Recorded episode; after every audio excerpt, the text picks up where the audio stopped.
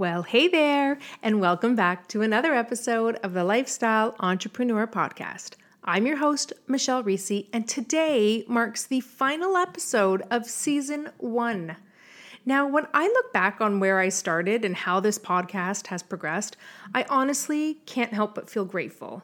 You guys have given me so much love and so much support, and I'm just really, thankful that you welcome me into your cars and on your phones and tablets, and I go with you on runs and walks.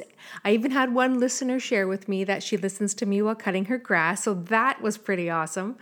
I'm just really grateful for the time that you share with me and for, all the dialogue that I get to have with you outside of this. I know we don't get to dialogue so much in podcasts, but I do get a chance to dialogue with those of you who reach out to me through Facebook or Instagram or through my website. And so, when I was thinking about what I was going to do today for the final episode of Season 1, I contemplated doing another interview, and then I thought, no, this wrap-up for Season 1 is going to be intentional, and it's going to be me answering the questions that you guys have asked since I've started on this journey. And I think it's a great segue into our next season. And so I've taken the top 3 questions that you guys have asked, and I've chosen them for a few reasons. So I've chosen these 3 questions because A, they were asked more than once. B, I just know in answering them, there's going to be some really great golden nuggets in there that you guys are going to be able to take with you and put right into action.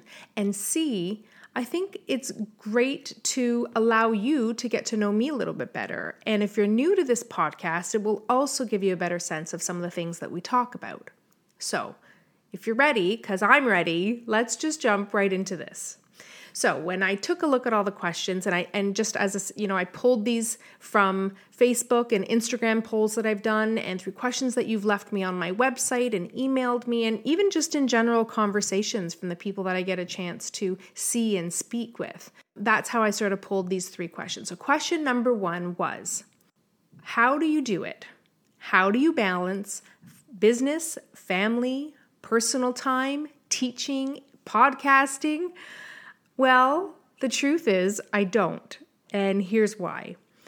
For those of you who have heard me speak about this before, I don't like using the word balance because in my mind, the minute I hear it, I think of having to weigh one thing against the other. And so immediately I start thinking that the amount of time I have to give to my business should be the same amount of time that I give to my family and to my health.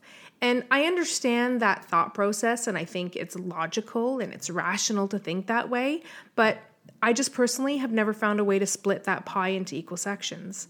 And so I started leaning towards the word harmony, which feels a little bit better to me.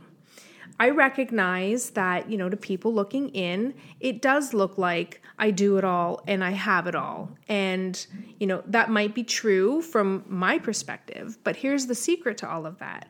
I only have and do what matters to me. I learned a long time ago that good leadership is about learning to say no just as much as it is saying yes to things. So if I'm going to be saying yes to, hanging out at my kids' soccer game or watching them in the school play or attending an event, then I'm saying no to something else in order to make that happen. So for me, it's about choice. And every day I believe we have a choice of what to say yes and no to. Now, part of the ability for us to be able to make that choice is really about getting to know what's important to us. So every day I try to remain very conscious about what is important to me and where I want to spend my time and what things are going to get me closer to my goals. And so that's sort of, part 1 of the answer to that question. The second part is that I've just learned, how to be better with my time. Now, what I mean by that is this. I am strategic about the things that I choose to do and how I do them. Now, when I acquired my business and my role was changing, I knew I wasn't going to be able to do the things that I had done in the past. I wasn't going to be able to teach the same way I did before. Right now my schedule just doesn't allow me to commit to those things and definitely doesn't allow me to commit to a lot of those things so far down the road in the future. So I started looking for ways that I could, teach entrepreneurs, real estate entrepreneurs outside of the classroom.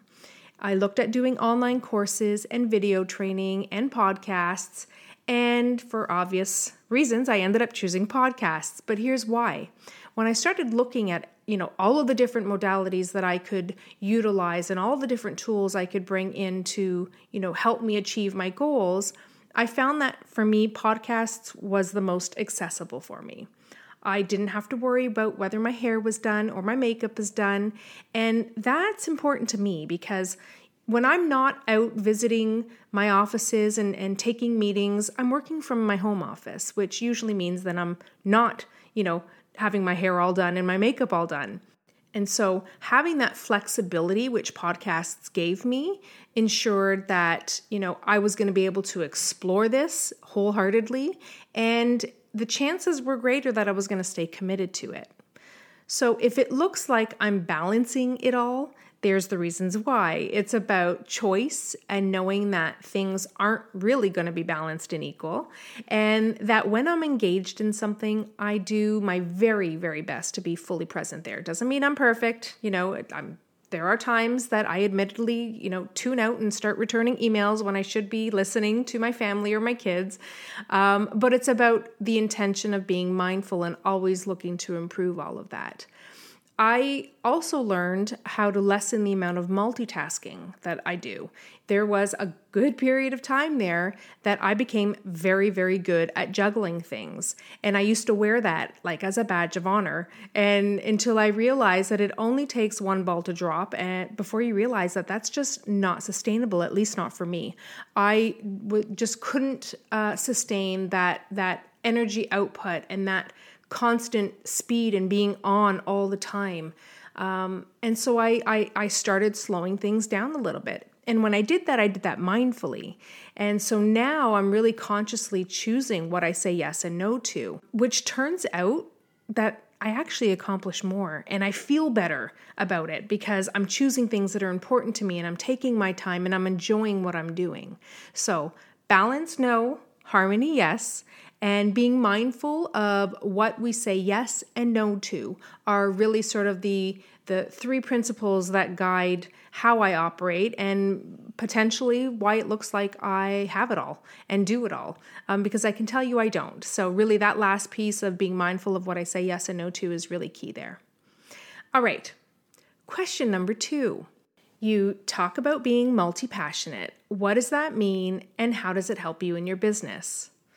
Well, it's funny because I actually didn't really know what multi-passionate meant up until a few years ago when I stumbled upon it. Actually, it was the term I heard was multi-potentialite, and it was from a TEDx talk that I heard from Emily. Her first name was Emily, and I can't remember her last name, but it was all about being this multi-potentialite person. And then I started, it resonated with me, and then I started learning more about it, and that's when I started coming across the term multi-passionate and what it actually means. And so for me, I just kind of interpret that as it's another way of saying jack of all trades, which I've used to characterize myself for the longest time.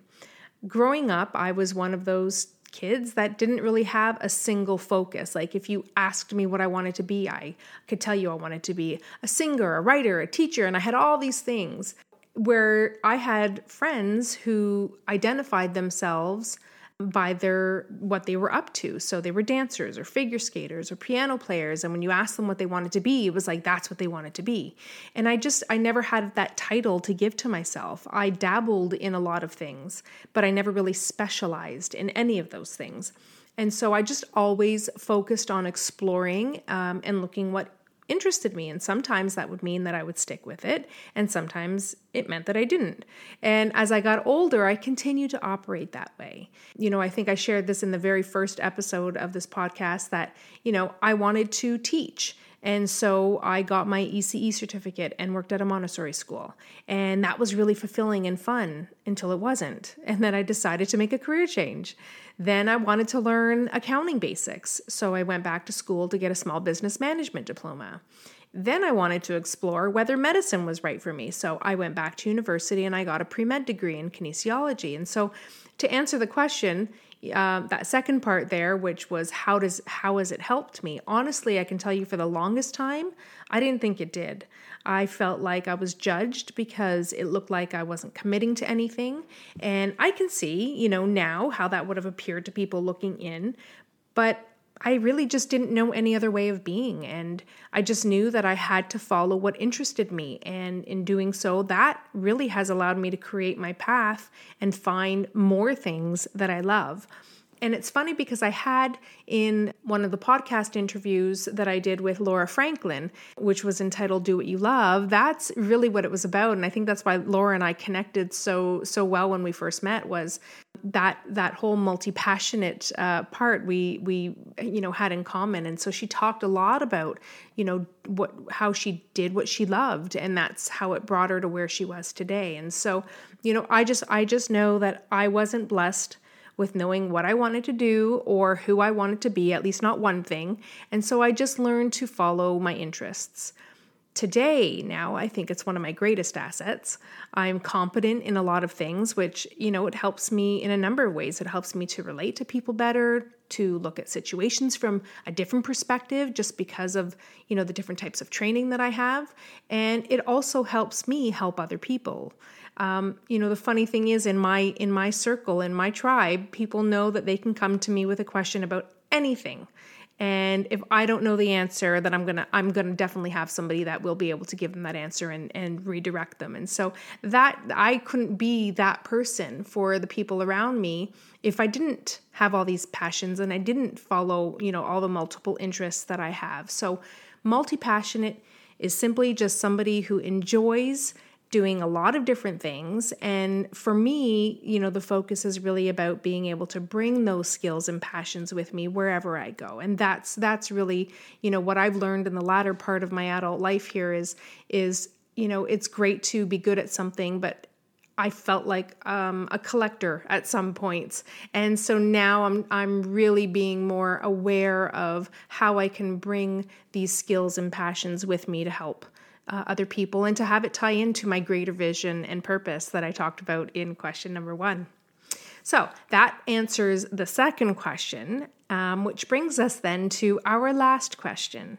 Now, this one came as a result of some recent workshops that I've been doing and through messages you guys have left me on my social media and things that you've, asked me while we are at these workshops. I thought this one was a great one to bring forward. And the question was this. You recently did a workshop that introduced the feel-good business plan. And in that, you talked about how we should connect to a greater purpose and vision in our business. What is your greater purpose and vision?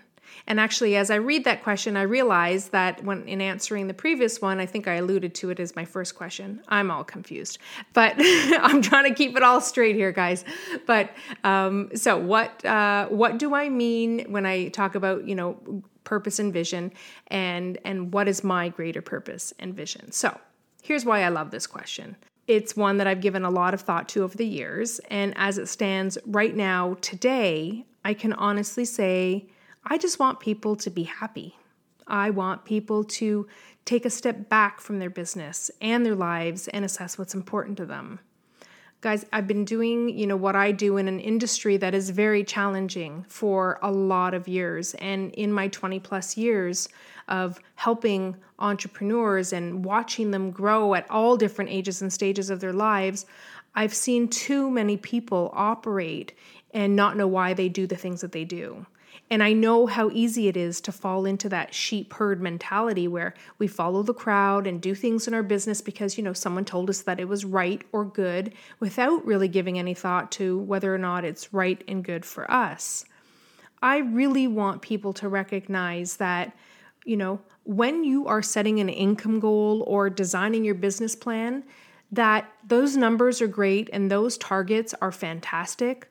But there has to be a greater why behind it. Now, I'm not sure if any of you have read Simon Sinek's book. It starts with Why. I think that's the exact title of it. But he talks about the physiology, biology of the brain and how we have an area of our brain that is responsible for emotions, and an area of the brain that's responsible for more of that logical, rational thought, and how, when they look at what drives people to, you know, make decisions, to stay committed to things, to really enjoy and stay committed to their life, that it was the emotional limbic part of the brain that had the greatest impact. And so having a connection to your why that now works alongside these numbers and targets that you have is only going to help to make sure that you propel your business forward. And that's really the essence of what I do when I host the Feel Good Business Plan, is looking at the why. And for some people, they haven't really given much thought to it. And for some people, they know, but they're just not connected to it. And so for me, I love getting people together and having them, you know, have these little aha light bulb moments where they really truly feel again that connection piece to why they're doing what they're doing. I also want to, help you guys realize that you shouldn't be serving your business, that your business is there to serve you. I've seen this one, which kind of ties into another part of my vision and purpose, is to see how all aspects of our life impact our business and that pursuit for success.